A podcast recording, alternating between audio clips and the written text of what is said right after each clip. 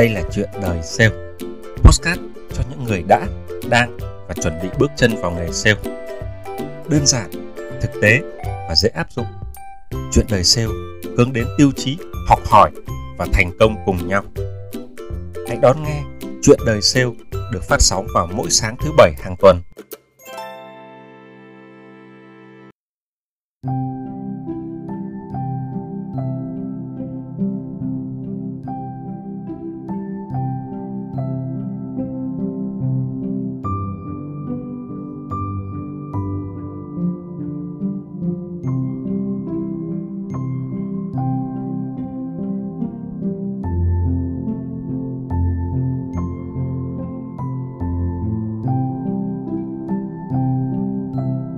Xin chào các thính giả của Chuyện Đời Sale Như vậy là chỉ còn 3 tuần nữa sẽ kết thúc năm. Không khí Noel bắt đầu tràn ngập đường phố. Đây là lúc chúng ta sẽ chứng kiến hai trạng thái đối ngược nhau của người làm sale Người thì đang hối hả ngược xuôi, tranh thủ thời gian để hoàn tất kế hoạch năm. Nhưng người đã đạt số rồi thì lại đang rất thong dong và thành thơi nếu mà để ý và chịu khó quan sát thì chúng ta sẽ dễ dàng nhận ra hai trạng thái này trong những quán cà phê chuyên dành cho sale ở khắp nơi. Và thậm chí ngay cả trong đội ngũ của bạn, của công ty bạn cũng không khó để nhận ra sự đối nghịch này. Nếu như bạn đã hoàn thành chỉ tiêu năm thì tôi xin được chúc mừng bạn. Nhưng nếu còn thiếu một chút nữa thì tôi cũng chúc bạn sẽ dành đủ nỗ lực và gặp nhiều may mắn trong 3 tuần cuối cùng quyết định của một năm đầy biến động này. Nhưng cho dù đang ở trạng thái nào đi chăng nữa, chúng ta sẽ chuẩn bị đón nhận chỉ tiêu của năm mới. Một năm mà chắc chắn cũng sẽ rất khó đoán với nhiều bất ổn đang chờ đón. Mà nói đến chỉ tiêu thì chắc chắn nó sẽ tăng rồi. Ít hay là nhiều thôi. Chúng ta có bị dí hay là không thôi. Và đây là lúc chuyện đời sale ở bên cạnh các bạn, bám sát những thứ đang xảy ra với sale. Chuyện đời sale với tiêu chí, chia sẻ với bạn và cùng nhau chúng ta sẽ tiến bộ hơn. Chủ đề ngày hôm nay, làm gì khi bị sếp dí chỉ tiêu? Còn chờ gì nữa? Yo!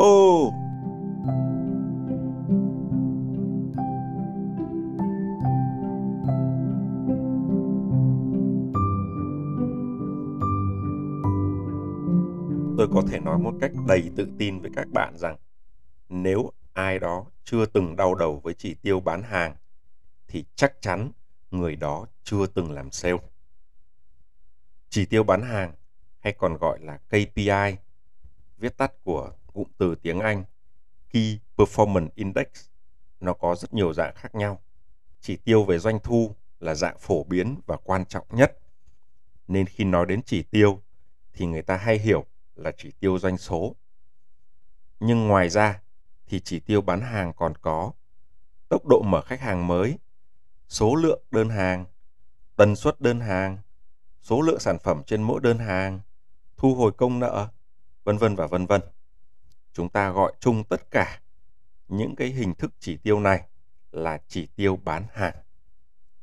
Sale chúng ta có một câu khẩu hiệu là No sale, no talk không có doanh số thì đừng nói chuyện.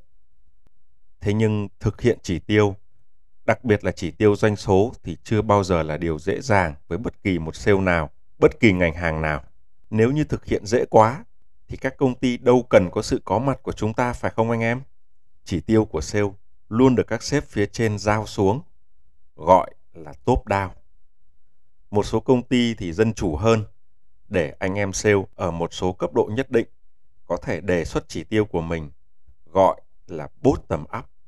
Giữa hai mức chỉ tiêu trên giao xuống top down và dưới đề xuất lên bottom up bao giờ cũng có một khoảng cách. Top down thì thường là cao, bottom up thì thường là thấp. Chỉ tiêu cuối cùng thông thường là ở giữa hai mức này và hiếm khi các sếp ở trên đồng ý 100% với mức chúng ta đề xuất và đây là lúc căng thẳng, stress xảy ra với sale. Bottom up là mức chúng ta cân nhắc rất nhiều về tiềm năng thị trường, mức độ cạnh tranh của đối thủ, khả năng của công ty mình nên chúng ta mới đề xuất mức chỉ tiêu thấp như vậy. Vậy mà các sếp ở phía trên lại giáng xuống một mức top down cao hơn nhiều so với mức mình đề xuất. Rất thường xuyên, các sếp giao chỉ tiêu như vậy mà không một lời giải thích gì hết.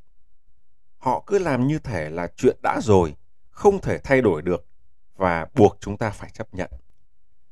Chỉ tiêu cao thì đồng nghĩa với thu nhập sẽ khó khăn hơn, ảnh hưởng trực tiếp tới cuộc sống cá nhân anh em mình, tới nồi cơm của gia đình mình. Chẳng những thế, nó còn có thể ảnh hưởng đến đánh giá của công ty đối với năng lực hoàn thành công việc của bạn, của team bạn nữa. Toàn những chuyện hệ trọng như vậy, nên làm sao mà không căng thẳng, làm sao mà không stress đúng không các bạn? Tôi cũng vậy thôi, chúng ta đã làm sale thì không ai thoát được cái cảm giác này cả. Nhớ lại cái kỷ niệm khi tôi còn làm việc cho một công ty dầu nhờn quốc tế hàng đầu. Năm đầu tiên khi tôi bắt đầu làm việc và quản lý khu vực miền Trung, doanh số đã tăng gấp 30 lần so với thời điểm trước khi tôi gia nhập. Thực ra đó là do mình đã bắt đầu hệ thống hóa lại hệ thống phân phối cho chỉn chu và bài bản.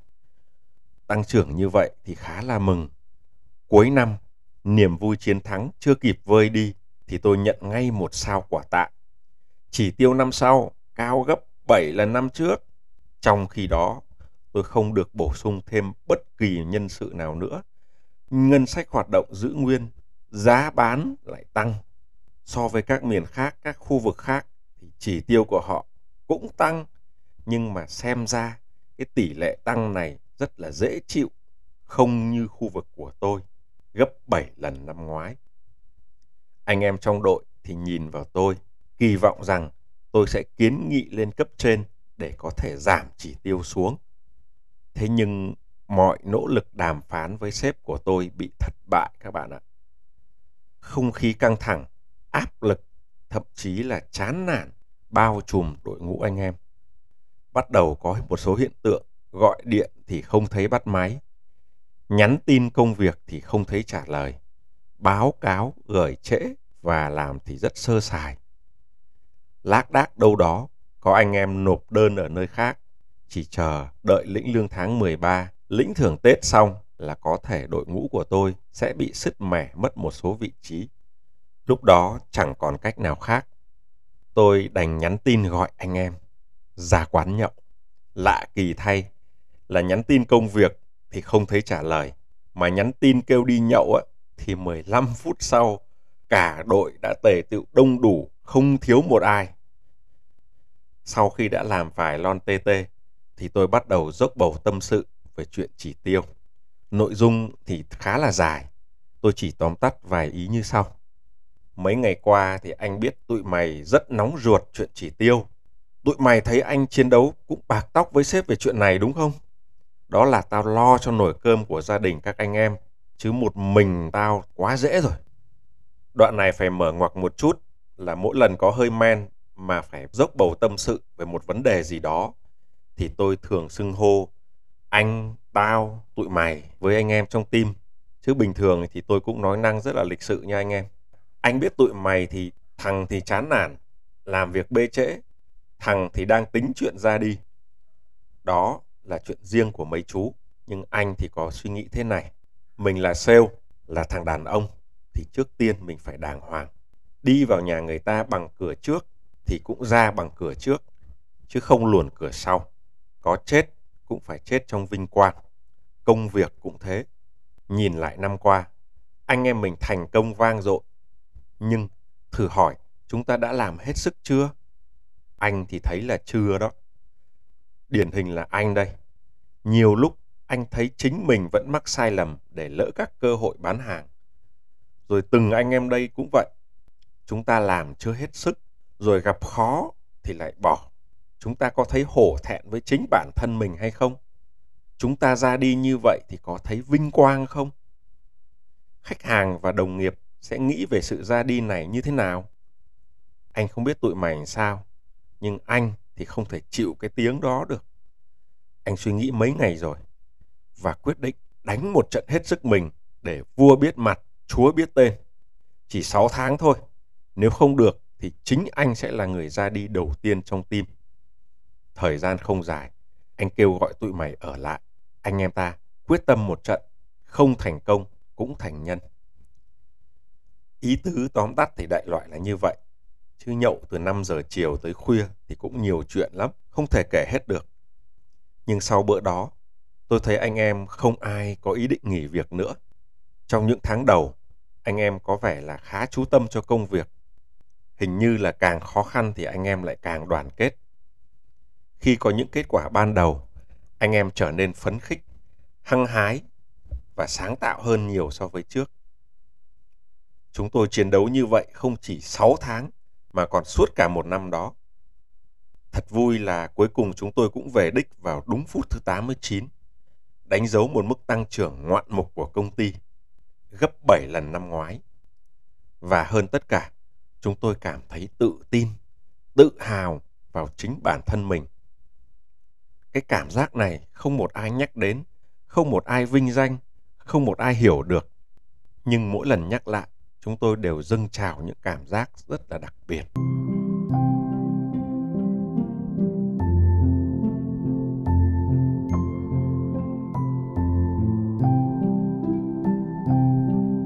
Đó là câu chuyện của tôi.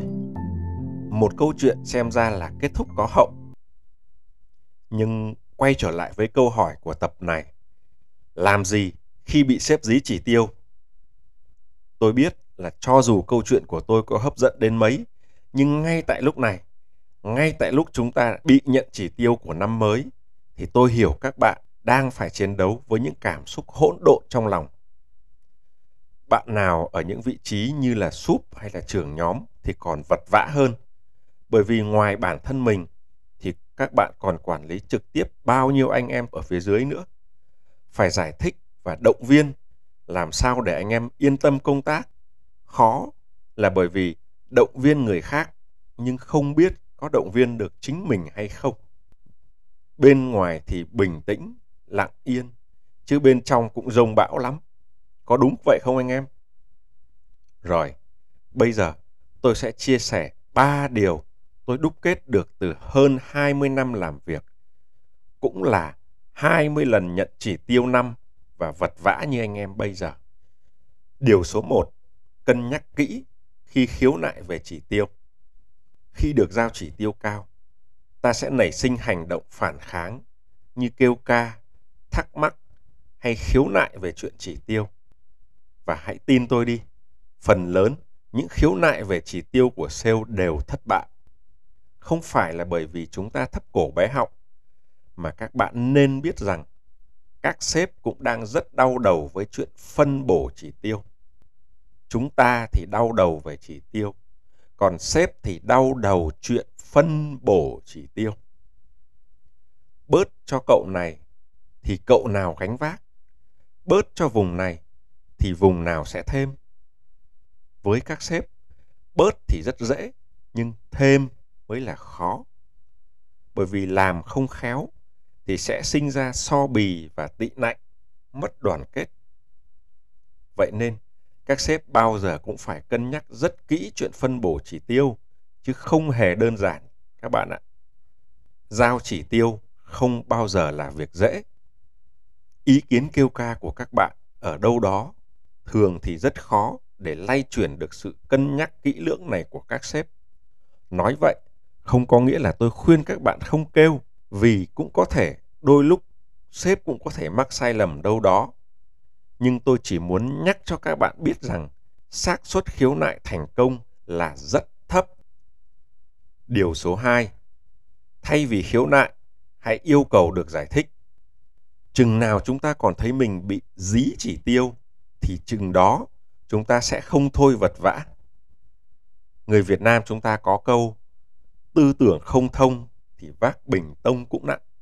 Nên lúc này chúng ta hãy yêu cầu sếp giúp mình đả thông tư tưởng hãy nghĩ và nói những cái câu kiểu như là à, anh ạ mấy ngày qua em và team em thấy cảm thấy lo lắng về chuyện chỉ tiêu năm mới quá cứ như thế này thì em và team rất khó để làm việc em hiểu rằng là khi giao cái chỉ tiêu này thì anh cũng có những cái lý do nhất định anh có thể giúp chia sẻ cái lý do này với tụi em được không?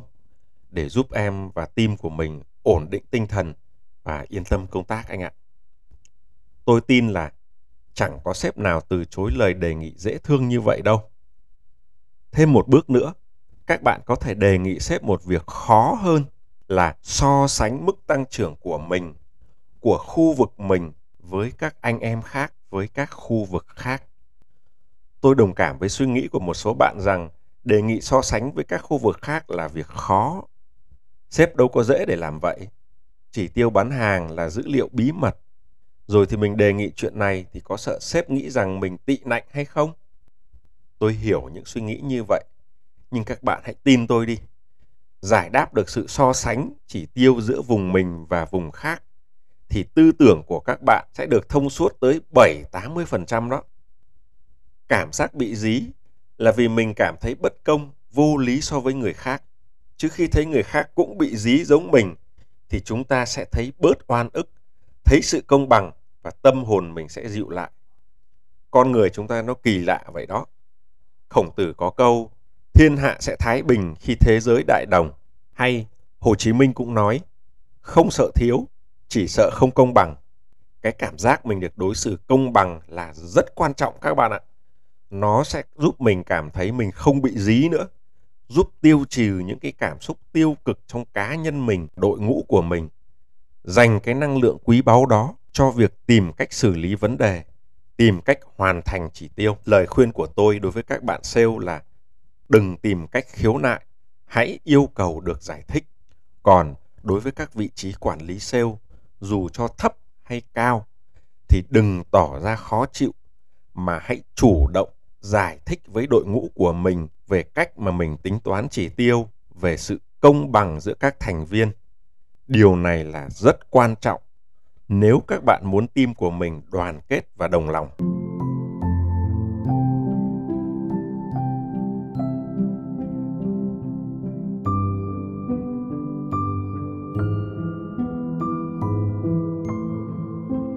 Điều số 3 và là điều cuối cùng. Hãy nghĩ về tương lai, đừng nhìn về quá khứ. Khi được giao chỉ tiêu, chúng ta hay so sánh nó với kết quả năm cũ và khi so sánh như vậy, chúng ta sẽ thấy tỷ lệ tăng trưởng. Và chính cái tỷ lệ tăng trưởng này sẽ làm cho chúng ta cảm thấy áp lực. Trong kinh doanh thì dữ liệu bán hàng quá khứ là điều quan trọng để lập kế hoạch cho năm tới, nhưng nó không phải là tất cả. Dữ liệu quá khứ tốt nhất chỉ nên để tham khảo mà thôi. Khi so sánh với quá khứ, chúng ta đã âm thầm mắc một lỗi suy luận mà chúng ta không hay biết.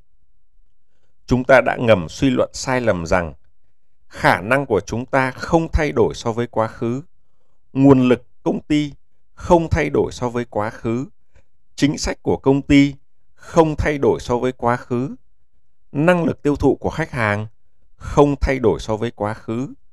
Sự cạnh tranh không thay đổi so với quá khứ. Các bạn ạ, kinh doanh là luôn biến động làm sao những yếu tố này có thể đứng yên được nó luôn thay đổi và vận động từng ngày từng giờ và ảnh hưởng trực tiếp đến kết quả bán hàng của bạn ngay cả khi mọi thứ không thay đổi thì có một thứ sẽ luôn luôn thay đổi luôn luôn tốt lên theo thời gian đó chính là năng lực và kinh nghiệm thị trường của bạn, của team bạn. Có đúng không? Chúng ta sẽ ngày càng khôn ngoan hơn, giỏi giang hơn mà chúng ta không hề để ý. So sánh với quá khứ, tức là chúng ta đã ngầm mặc định rằng những yếu tố đó đứng yên và chúng ta chỉ nhìn thấy mỗi cái sự thay đổi của chỉ tiêu mà thôi. Hãy đặt phần trăm tăng trưởng này vào trung tâm của một ma trận những sự thay đổi của các yếu tố đến từ bản thân mình, đội ngũ mình, công ty mình, đối thủ cạnh tranh hay là môi trường kinh doanh. Tự nhiên khi đó, chúng ta sẽ thấy tầm nhìn của chúng ta hình như rộng mở hơn. Nếu chỉ thấy được mối liên hệ giữa chỉ tiêu với thu nhập của mình, với nồi cơm gia đình mình thì điều đó là đúng, không có sai nhưng nếu như chỉ thấy có mỗi như vậy thì chúng ta vẫn còn khá là bé nhỏ trong nghề sale bé nhỏ về mặt tư duy các bạn ạ. Chừng nào chúng ta thấy được nhiều thứ hơn như tôi đã nói ở trên, chúng ta thấy được mối liên hệ giữa sự tăng trưởng của chỉ tiêu với những yếu tố khác thì đó là khi chúng ta đã trưởng thành. Và khi chúng ta trưởng thành thì cuộc đời sẽ tưởng thưởng lại cho chúng ta những nồi cơm lớn hơn, thậm chí là những nồi cơm có thịt, đừng có lo chuyện đó các bạn nhé. Hy vọng rằng những điều tôi chia sẻ trên đây, đặc biệt là ba điều mà tôi đã rút gan, rút ruột ra đúc kết cho các bạn sẽ giúp cho các bạn có một cách nhìn mới, một cách tiếp cận mới về chỉ tiêu năm sau. Chúng ta sẽ biết cách giải tỏa áp lực cho bản thân và đội ngũ của mình. Và khi các bạn trưởng thành thì tôi cũng xin chúc các bạn sẽ thành công. Còn bây giờ, xin chào và hẹn gặp lại các bạn sáng thứ bảy tuần sau với chủ đề Khách lạ, khách quen, khách nào dễ bán hơn.